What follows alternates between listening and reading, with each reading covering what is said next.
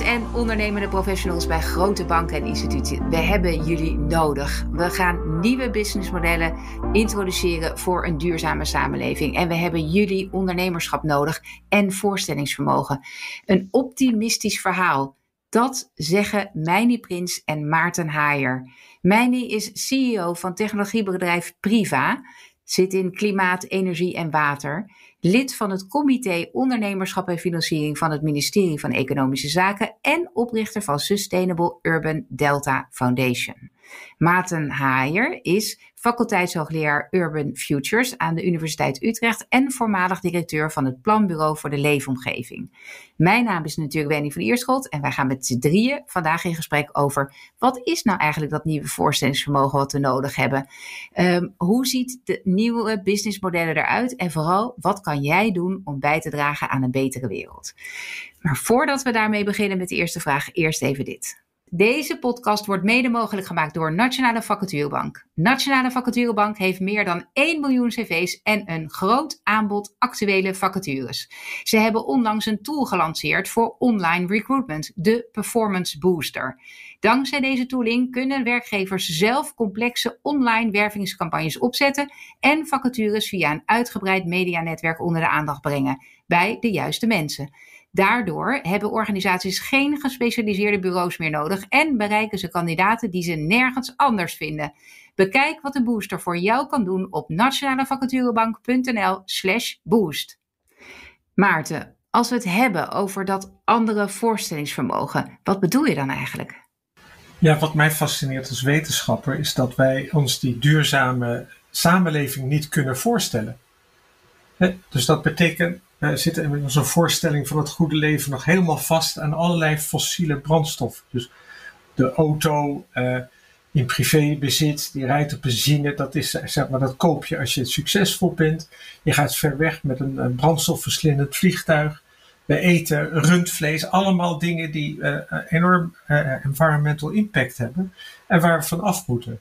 En wat mij fascineert is dat wij dus een voorstelling hebben van het goede leven die gebaseerd is op, het, ja, op een krankzinnige manier potverteren. Hè? Dus als je je voorstelt dat je in 150 jaar als, als uh, mensen 400 miljoen jaar gecumuleerde energie, hè, fossiele brandstoffen, fossiele brandstoffen, 400 miljoen jaar hebben we erover gedaan om dat op te bouwen. Dat, dat vierbillen we. En uh, dat zet ik af tegen het idee van een duurzame samenleving die gebaseerd is op wat de planeet aankomt. En uh, hoe kunnen we nou toe naar een voorstelling dat die stap die we nu aan het zetten zijn, en veel ondernemers die zien al lang dat daar hun business zit in de komende decennia, hoe kunnen we nou iedereen meenemen dat dat een stap vooruit is? Want we zitten dus vast in een situatie waarbij heel veel mensen zeggen: ja, duurzaamheid mooi niet, dat gaat mij uh, goede, het goede leven kosten. Dat is, is een soort denkfout. Ja, dan mag ik niet meer, in die, eh, mag ik niet meer met hard geluid uh, in een auto zitten. Die, ja. Precies, dus die, ik denk dat, dat, dat daar dus een opdracht ligt om, het, om die volgende stap, die 21ste eeuw, die eigenlijk een hele hoop van de ellende die is veroorzaakt in de 20ste eeuw, die die teniet doet. En meer nog dan dat, die eigenlijk ons ja, een entree biedt op een levensstijl die socialer is, menselijker is. En die ons eigenlijk ook veel meer uh, ja, uh, kwaliteit van leven geeft. Dus daar is corona natuurlijk hartstikke interessant. Dat was toch een beetje heel hard op de rem trappen in de samenleving. En je vraagt je af, is er iets wat daarvan beklijft? Iets van dat je ziet dat die red race waar we met elkaar in zaten, dat dat toch niet het ultieme levensgeluk was. Hè? Ik denk dat toch wel een aantal mensen dat herkennen. Precies, maar, maar nu zit het nog wel een beetje omgeven, die coronacrisis, met dat we allerlei dingen niet meer mogen. Terwijl je misschien in dat nieuwe voorstellingsvermogen, ik moet ook denken aan een boek van, de, van twee gebroeders, maar ik weet eigenlijk niet meer hoe ze nu heten, die dan zo'n toekomstig boek hadden gemaakt met allerlei plaatjes, met, uh, met uh, dingen die door de lucht vlogen. Ik weet niet of jij wel weet waar ik het over heb. Maar... Ja, de, de gebroeders Das. Ja, ja, ja, precies. Maar, Kijk, maar, kijk, dus dat waren futuristen, hè? Dus, de, dus een soort heel technologisch gedreven optimisme over de toekomst. En ik denk eigenlijk dat onze opgave nu uh, veel dieper is eigenlijk uh, uh, dan dat. Want het gaat niet over nieuwe, nieuwe gadgets. Het gaat denk ik ook om het definiëren van een nieuwe omgangsvorm. En zeg, toen we na de Tweede Wereldoorlog met alle ellende die, de, die we hadden meegemaakt, toen zijn er een aantal mensen, we moeten een verzorgingsstaat hebben, waarbij mensen met pensioen kunnen gaan als ze ouder worden. Waarbij mensen als ze ziek zijn uh, een verzekering hebben. Nou, zoiets, zo'n beschavingsstap. Daar hebben we het volgens mij nu over. Het is leuk om daar ook wat dieper over op in te gaan. Want het lijkt me heel goed om echt in te zoomen op hoe zou die toekomst er dan uit moeten zien. En Meini, ik ben heel uh, vereerd dat je in onze podcast zit. Naast uh, dat ik je een geweldige ondernemer vind. En ik natuurlijk zelf ook ondernemer ben. En het altijd mooi is om een uh, ondernemer van het jaar in de, in de podcast te hebben. Ben jij volgens mij bezig om die nieuwe businessmodellen gewoon in de praktijk te brengen en om die toekomst te scheppen? Um, kan je daar iets over vertellen? Die toekomst uh, scheppen, proberen, ja. Uh, dus vanuit inspiratie vandaan. En tuurlijk, weet je, ik, ik, denk dat veel meer ondernemers met mij echt heel goed nadenken van hoe visualiseren we onze onderneming over tien jaar of zo. En dat is al bijna onmogelijk, hè? Dus oké, dan brengen we terug en zeggen we nou, laten we het dan hebben over misschien over vijf jaar. Hoe ziet het er dan uit? En de meeste plannen zijn tegenwoordig al niet meer langer dan drie jaar, weet je wel? Dus het gaat zo ongelooflijk hard. Dus de verandering om je heen, de wereld is zo verschrikkelijk dynamisch uh, op dit moment. Dat je wil, je wil eigenlijk één één visie hebben. Die moet echt staan. Dus je moet echt iets hebben wat ongelooflijk inspireert, wat terugkomt in je missie, waar mensen zich, toe aangetrokken voelen. Dat ze denken: dit is een gaaf bedrijf, daar wil ik voor werken. En dat gebeurt ook steeds vaker, hè? dat die jonge mensen, zeker vandaag, bij jou komen, uh, omdat ze uh, je bedrijf uh, filosofie fijn vinden. Weet je wel, omdat de cultuur past. Omdat ze denken van dit bedrijf dat doet meer dan alleen maar je druk maken over hoe hoog dat winstcijfer is. Daar gaat het helemaal niet meer om. Dus waar Maarten het ook over heeft, in dat nieuwe systeem waar we naartoe gaan, is in ieder geval één heel belangrijk gegeven voor, voor sowieso de ondernemer zelf. Is dat, dat de, de purpose bovenaan de profit staat. En, uh, en eigenlijk is dat superleuk. Want het is ontzettend leuk om op die manier bezig te zijn met je onderneming. Want er is ineens veel meer ruimte om samen nieuwe dingen te leren. Van wat betekent dat dan verduurzamen? Wat betekent dat, dat voor, je, voor de manier waarop je, uh, je, je diensten gaat verkopen of je producten gaat verkopen? Ik verkoop ineens geen computer meer, maar ik verkoop ineens optimaal klimaat. Of ik verkoop geen geen waterunit meer, maar het is ineens bruikbaar water, weet je wel. Dat is nogal wat, hè? Dat betekent ja, natuurlijk heel veel. En dat, dat, is wat. En dat is ook heel leuk om daarover na te denken. Tegelijkertijd heb ik ook Het Gevecht gelezen van uh, Jeroen Smit over Paul Polman, uh, Unilever. Uh, dan zie je ook dat dat heel moeilijk is in, in de huidige tijd als je het echt op grote schaal wil doen. Hè? Dus dat het misschien voor kleinere bedrijven nog wel eh, beter te doen valt, maar dat, er is toch ook heel veel... Um, ja, mensen hebben daar last van die concurrentieposities. Hè? Van, uh, hoe, hoe, hoe, kijk jij daar tegenaan? Of hoe, Maarten, je mag ook in als je wil hoor. Ja, ik, ik wil daar nog wel, uh, want ik vind dat ook echt wel frustrerend op dit moment. omdat je ook weet dat we qua technologie vandaag al zoveel meer in huis hebben, waarmee we al zoveel problemen kunnen oplossen. Dus er kunnen dingen, er, kunnen, er kan al zo verschrikkelijk veel technologisch gezien. En dus dat is niet het probleem. De mens zelf is het grootste probleem. Uh, en voor, voor de ondernemers waar jij het nu over hebt, die, die grote multinationals, uh, dat is, die worden natuurlijk nog steeds toch wel gedreven uh, door shareholders value. Hè? En dat, dat is toch iets anders. Ik, ik hoop echt van harte dat de grote beweging in verduurzaming sowieso gaat komen van alles wat, wat daaronder zit. Wat wij dan zogenaamd MKB noemen. En MKB in Nederland zijn dan vaak de wat, wat klein, dat noemen ze kleinere ondernemers. Maar er zitten natuurlijk best serieus grotere bedrijven bij. Maar als je bijvoorbeeld naar ons buurland gaat, uh, Duitsland, heb je het over MKB-achtige ondernemers, uh, waar het gewoon 10.000 mensen werken en die miljarden uh, euro's omzet maken. Dus dat zijn grote bedrijven met dezelfde passie en dezelfde gedrevenheid om te verduurzamen. Hè, en die ook niet alleen maar bezig zijn voor stakeholders value, want dat is dan toevallig net die familie en die vinden het bedrijf belangrijker uh, dan precies wat Maarten zegt. Ja, alles wat eromheen hangt, wat dan zogenaamd geluk zou moeten brengen. Ja, precies. Ik heb ook een keer een column geschreven dat ik denk dat we echt niet moeten vergeten dat zoals we nu kijken naar, uh, naar ons slavernijverleden of naar racisme, zo gaan we ook kijken naar hoe we met de wereld omgaan. Daar ben ik absoluut 100% van overtuigd. Dus we over, over vier, vijf jaar, misschien wel nog sneller, uh, dat we absoluut uh, intolerant worden voor bedrijven die, uh, die daar gewoon slordig mee omgaan. En dat dat ook van, van de ene op de andere dag je out of business kan maken.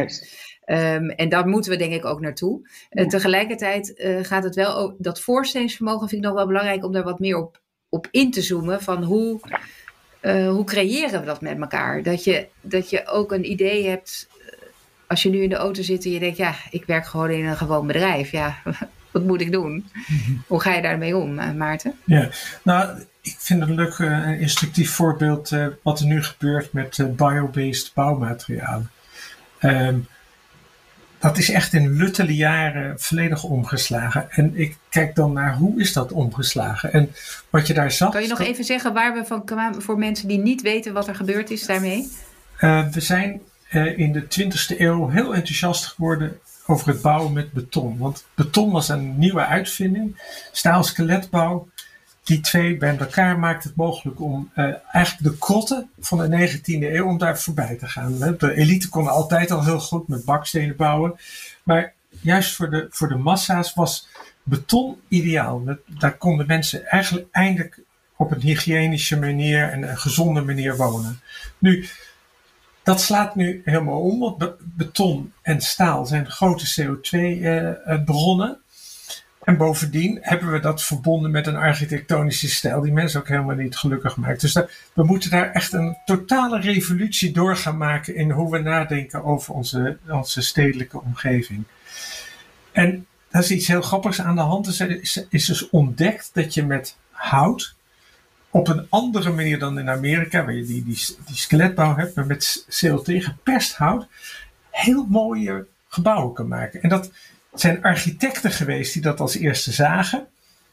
Komt overigens weer uit Duitsland en Oostenrijk heel erg sterk. Daar zit die, die, die, die industrie die dat doet. Ook in Nederland, als je het ziet, komt dat allemaal nog geïmporteerd vanuit die, die landen.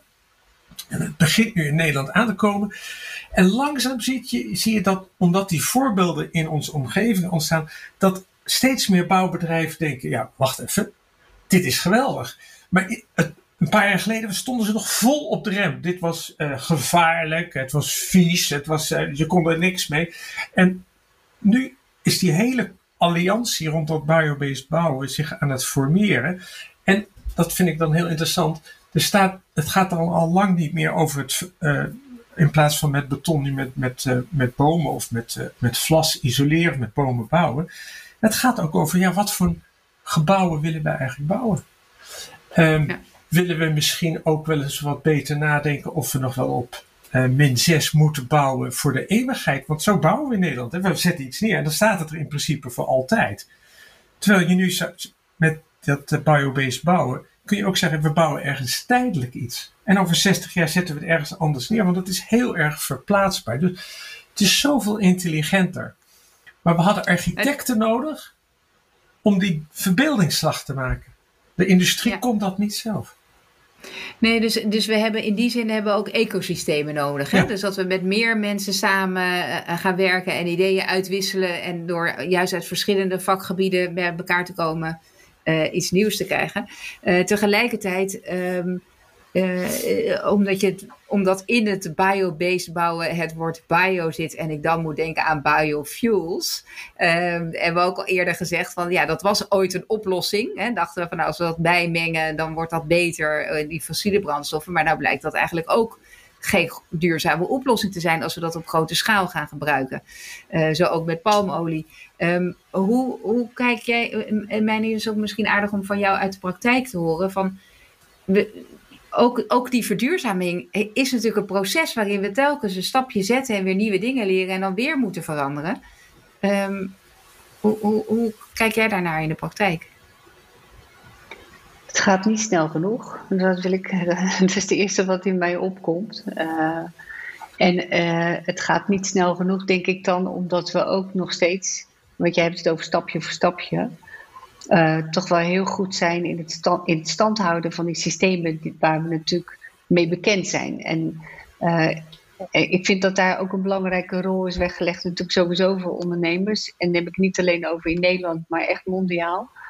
Ehm, en, en met name ook wel voor, voor de landen zelf, dus de overheden. Dus het, het zou eigenlijk als eerste zouden de overheden uh, zelf moeten beseffen dat zij, zij kunnen dat faciliteren. De belangrijkste innovaties in Nederland, dat is wel interessant. Heel, een aantal, zeker in de sector, als je bijvoorbeeld kijkt naar, naar de voedselproductie in Nederland, en dan kijk ik soms met name even in op de tuinbouw, hè, niet op de veeteelt, maar met name op de tuinbouw. Uh, de belangrijkste stappen daar zijn bijvoorbeeld ontstaan door uh, het verbieden van methylbromide in Nederland. Uh, zo, ja, volgens mij was het jaren 60 of zo, ik weet het niet precies uit mijn hoofd. Maar daardoor mocht de grond niet meer ontsmet worden. Moest het uit de grond, ging het in goten, werd er, kregen we recycling hè, van, van water, dus waterhergebruik, nou, enzovoort, enzovoort. Dus dat heeft een enorme boost gegeven aan, aan het gewoon innoveren. Uh, ik, zou, weet je, ik zou er zo voor pleiten, laten we nou gewoon eens een keer echt stoppen. Dat, het had toch gebeurd moeten zijn, hè? want dit was het jaar dat we zouden stoppen met het subsidiëren van fossiele brandstoffen. Nou, daarom, ik, dacht, ik dacht ook, nu is het moment, jongens, want we hebben nu minder gebruik. We gebruiken het minder voor vliegtuigen. We kunnen ook meteen de vliegtax invoeren. we kunnen echt alles nu doen. En daarnaast, eh, als we eh, kijken hoeveel moed er voor nodig is om al die COVID-maatregelen oh, in te stellen. Dat is... nu ook zeggen, we gaan nu gewoon regelgeving maken en dit mag niet meer. Hè? Maar dat zien we dus niet gebeuren. Nee, dus, dus die prikkel, dus een, een, een, uh, op de juiste uh, plek, weet je wel, het gaat erom dat je de juiste prikkel geeft uiteindelijk. Uh, en dat zou vanuit, vanuit de overheden natuurlijk zeker gestimuleerd moeten worden. Maar goed, als we dat dus niet, als dat het dus niet is, wat is het dan wel? Dus als we daar niet meer van uit kunnen gaan, dat de beleidsmakers in de wereld ons helpen versnellen, wat blijft er dan over om sowieso te gaan versnellen? En ik denk dat dan een, een prikkel waar Maarten het ook over had, is het visualiseren van laten zien, hè, kijk, het is mogelijk. En ah ja, het is nog veel gaver om mee te werken. Het is prachtig materiaal mee te werken. We kunnen er nog leukere dingen mee doen. Oh ja, het is nog flexibeler ook, weet je wel. Dus dat, ja, ik zie Maarten, die, die... Die wil ook iets zeggen. Maar kom, kom er maar in. Kom maar door. Nee, kijk, eh, ik denk dat het heel belangrijk is als, in deze stap dat, dat er ook een sociale wens gaat ontstaan. Want uh, misschien is het zeg maar in de, in de, in de uh, bedrijfsleven en, en dus goed geïnformeerd in de overheid en de kenniswereld ziet men het wel. Maar ja, breed maatschappelijk niet. En daar moet veel meer kracht uit, uit gaan komen. Dus mensen zien van hé, hey, bij de buren is dit gedaan en het, werkt gewoon. En ik geloof dat dat op een grotere schaal moet. Dus dat je wijken moet hebben. Binnen nu. En drie of vier jaar. Gewoon wijken die, die, laten zien van hoe het ook kan. Want dan gaan mensen zeggen, ja maar heb je dat al gezien? Het is dan geweldig. Het, het is eigenlijk een, groot, een grote vakantie zoals de mensen en, en, en, Maarten, nou, nou geloof ik ook nog dat er heel veel mensen zijn die dat ontzettend graag daaraan zouden bijdragen. Maar stel, ik luister hier naar en ik denk, ja, inderdaad, die, die, dat, die wijk moet er komen. Ja. Wat kan ik doen? Nou, het goede nieuws is dat er net op dit thema is een, eh, zoals de overheid dat noemt, een city deal afgesloten. En er zitten allerlei overheden in die precies dit zeggen. In Flevoland, wij willen 100 woningen in die, op die manier gaan bouwen, dus een wijk. En het wordt dan overgetoept. Eindhoven zegt, wij willen dat ook. En bedrijven en ook banken zeggen, maar wij gaan hier instappen. Dus die jagen elkaar eigenlijk op. En dat is een heel open model waar je dus goed bij kan aansluiten. Ja. Ik denk dat, dat dat de manier is. En corporaties bijvoorbeeld, die willen toch ook weer zeggen van wij zijn ook van de toekomst. Weet je, wij, wij, wij willen onderdeel zijn van de oplossing. En nou op die manier denk ik dat je het enthousiasme kan krijgen dat, en het heel, heel erg kan gaan verbreden. Ja, hm. en mijn, ik ben het heel, ja. heel erg met, met Maarten eens. Ik geloof daar sowieso ontzettend in. Ik geloof heel erg in de kracht van de steden. Uh, omdat die ook met de grootste, meeste problematiek te maken hebben. Dus uh, ik geloof heel erg in, in de power van de communities. Hè. Dus als je het samen kan doen, en dat is dat maakt het juist zoveel leuker. Hè? Van, hoezo zou ik mijn energie terug moeten leveren aan een centraal grid van de komende jaren? Ik weet niet hoeveel gaat kosten om dat allemaal maar te versterken. Als ik het gewoon aan mijn buurman kan leveren. En waarom gebruiken we niet meer die algoritmes en die software die er al is, om die energiestromen te balansen, weet je wel? En, en, kan, kan je niet vanuit de community denken? Weet je, je gaat veel eerder denken aan ander type businessmodellen. Waarom kan die vastgoedontwikkelaar ook niet gewoon de energieleverancier worden? Of degene die die kast heeft, weet je wel, zorgen dat we voldoende warmte krijgen om een soort basis neer te leggen. Het is dat stapelen van verschillende oplossingen die je hebt, die maken dat het een geheel is. Het is niet of-of. Ja. Het is en-en. Ja. Uh, en dan letterlijk en-en. Dus het is niet alleen dat stukje technologie of dat zon, die zonnepaneel of de wind. Het is gewoon het geheel wat het compleet maakt. En dat maakt het ook zo ontzettend boeiend om juist vanuit die kleinere schaal daarover te na te denken. Want het is natuurlijk ook per uh, gebied, uh, zou je het anders moeten invullen.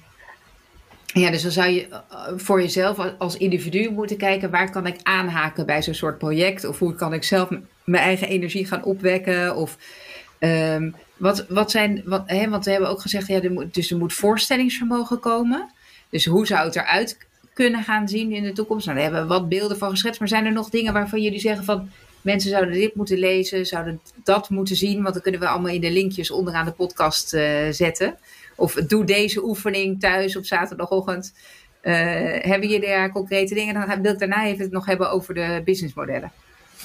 Nee, er zijn denk ik uh, alle, allerlei plannen nu voor gebouwen die echt in de komende jaren uh, uit de grond zullen schieten.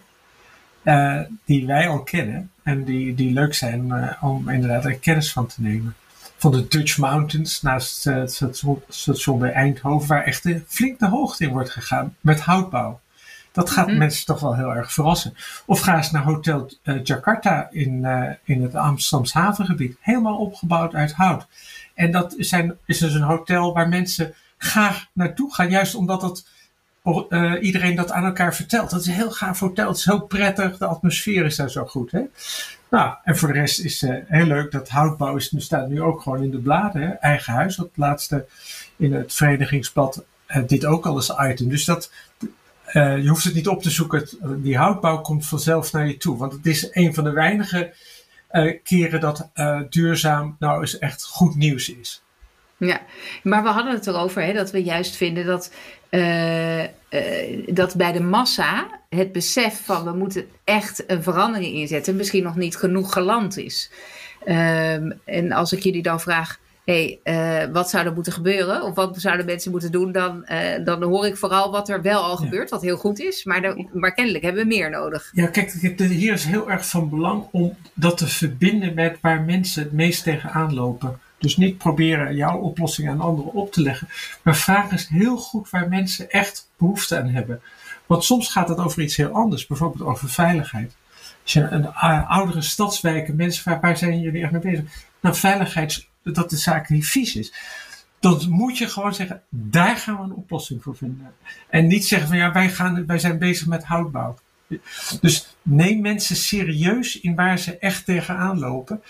En onze ervaring en uh, ons onderzoek laat altijd zien dat als je dat hebt, als je dat vertrouwen hebt, dan is het interesse in die andere elementen, dat komt vanzelf. Als je ze mensen negeert in waar zij de hoogste prioriteiten uh, bijleggen, ja, dan, dan gaat het niet goed met die verbreding van die alliantie.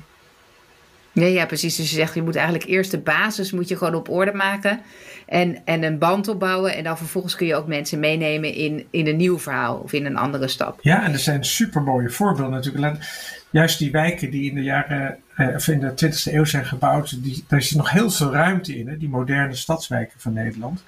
Daar ja, is eigenlijk de grote uitdaging om daar op een manier te verdichten die die wijken sterker maakt. Dus ja. Nou ja, als je dat gewoon oplegt aan die wijken, dan gaat dat natuurlijk niet goed.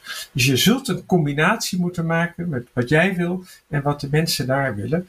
Ja, daarvoor zul je echt heel veel moeten luisteren en niet alleen moeten praten. En, en Meini, wat zijn jouw belangrijkste lessen die je met iemand zou kunnen delen? Uh, ik denk dat uh, uh, in, allereerst uh, nog even over dat boek. Uh, ik moet zeggen, um, het boek heb ik met heel veel interesse, dus die wil ik toch wel even noemen. Dat was van Jelma Mommers. Hoe leg ik het uit, heet het of zo. het legt op een briljante manier uit ehm, waar we vandaan komen, hoe het gaat, wat het eigenlijk is, hè? CO2-uitstoot letterlijk. Dus um, echt, echt een briljant boek, maar ook de scenario's. En welke scenario's perspectief gaan bieden en welk scenario ervoor zorgt dat we goed vast komen te zitten. en als je dat goed leest, dan denk je bij jezelf wel het zou fijn zijn als we in Nederland inderdaad nog wel even een flinke move maken. In uh, een van de laatste scenario's in het boek. Maar die kan ik zeker aanbevelen. Het leest uh, in een weekendje zomaar uit. Dus, Oké, we zullen het in ieder geval even in de, in, de, in de show notes zetten. Ja. Wat was de titel precies? Mijn? Ik heb ze uitgereikt binnen Priva. Die van Jelmer Mommers. Ja. hoe leg ik het uit? Iets in die zin. Hoe leg ik ze uit? Ja, zoiets. Okay. Ja, oké. En ja, wat, wat voor mij belangrijk is, ik denk dat. Uh, hoe gaan we dit uitleggen, heet het? Oké. Ja. Hoe gaan we dit uitleggen? En Jelma Mommers. Super gaaf. Um, ik denk dat. Uh, wat ik heel belangrijk vind, is dat de echte innovaties. Weet je, natuurlijk binnen jouw, jouw eigen sector uh, vinden innovaties plaats. Tuurlijk. Maar de echte innovaties voor mij, die belangrijk zijn als het gaat over duurzaam, zitten altijd in die crossovers. Uh, het is dus, en, en daarna uh, op zoek gaan uh, van, van hoe kunnen we leren van andere sectoren toepassen in ons veld? Of hoe kunnen we nieuwe verbindingen leggen? andere samenwerkingsverbanden zoeken.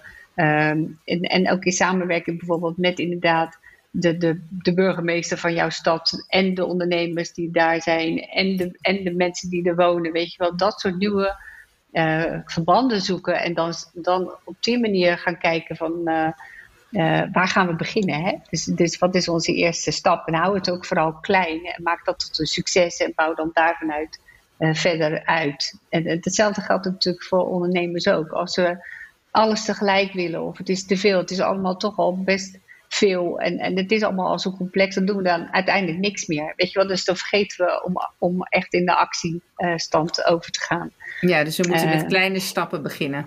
Ja, kleine stappen en succesvol zijn uh, daarin. Oké. Uh, Heel goed. We gaan de podcast afronden. Um, is er nog iets waarvan jullie zeggen van nou dat is echt nog een punt wat we moeten maken als het gaat over weer een volgende stap zetten in ons voorstellingsvermogen en in het verduurzamen van, uh, hoe we samenwerken? Nou, ik denk dat uh, we hebben het nu heel abstract gehouden, maar uh, als het gaat over die verduurzaming is het ook het allerbelangrijkste wat er gaat gebeuren in Afrika en Azië. Waar uh, demografisch gezien met een hele jonge bevolking heel veel mensen naar de steden gaan en die steden die moeten groeien. En dat kan met dat biobased. Daar gebruik je dus in de Global South vooral bamboe. Als je, iedere keer moeten we bedenken dat wij ook moeten helpen om die oplossingen, om die helemaal goed te doordenken. En ook te zorgen dat die steden kwalitatief zo goed worden, dat, dat ja, ook daar een, ja, een leapfrog kan worden gedaan. Dus dat gewoon alle fouten die wij hebben gemaakt worden overgeslagen. Dat is denk ik een ontzettend... Ja, en dat ze daar verder vooruit gaan, hè? Ja, ja. dus een, inderdaad gewoon echt haasje over, hè? zoals vroeger op het schoolplein. Dus dat die Afrikaanse steden niet een imitatie worden van onze steden nu. En dat is wel wat dreigt. En, en door goede informatievoorzieningen hoop ik echt ook dat er, en veel uitwisseling van studenten op de technische universiteiten, hoop ik dat dat wordt voorkomen. En dat Afrika echt uh, ja, het continent is, uh, wordt van de toekomst. Mooi, dat is een prachtige boodschap om mee af te sluiten. Meini, heb jij nog iets daaraan toe te voegen? Uh, als we, en dan even vanuit ondernemerschap vandaan, uh, voor, voor de ondernemers, uh, wat ik denk dat echt heel boeiend is in, in de komende jaren. op het moment dat je, dat je groeit en, en de grenzen van Nederland zijn, weet je wel, dat is al een beetje te groot. Je kan over de grens heen kijken. dat je veel eerder dan voorheen niet denkt met een exportmentaliteit, maar dat je veel eerder gaat nadenken over, hoe kan ik echt internationaal ondernemen, hoe kan ik veel beter uh, en, en, begrijpen wat daar lokaal inderdaad speelt en met lokale partijen en mijn business opnieuw opbouwen. Weet je, wat is veel meer vanuit het samenwerken vandaan en vanuit de lokale omstandigheden vandaan. In plaats van dat we denken dat we het allemaal maar de wereld over moeten blijven vliegen. En dat is ook wel het, het, punt waar ik zelf heel gelukkig van word, als je het hebt over die leefbare steden. Ik ben er natuurlijk heel erg van overtuigd dat dit soort hele grote metropolen allemaal zelfvoorzienend zullen worden, ook als het gaat om voedsel. Hè? Dus als je Nederland ziet als één stad, ja. dan is Nederland de eerste voedselproducerende stad ter wereld. Dat is best wel uniek. Uh, dat is daarmee ook een voorbeeld voor alle andere grote metropolen in de wereld. Ook zij kunnen dat. Ook zij kunnen voedselproducerende steden worden. En, uh, en dat vind ik. Maar het zijn ook stappen die we best heel snel uh, zullen moeten maken. Want we hebben niet zoveel tijd meer. Hè? Ik bedoel, het duurt tien jaar voordat die steden bedenken: oh, maar dat kunnen we eigenlijk ook wel. Maar ja, waar halen we de ondernemers vandaan? En wat betekent dat qua opleidingen? En hoe zit het dan met de infrastructuur bouwen?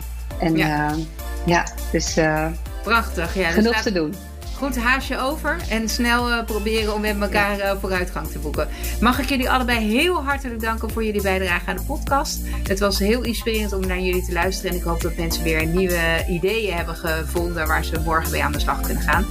Uh, dank jullie wel, luisteraars, voor het luisteren naar de werkprofessor. Mocht je ideeën hebben of commentaren, je kan me altijd mailen op wendyapenstaartje Tot de volgende keer.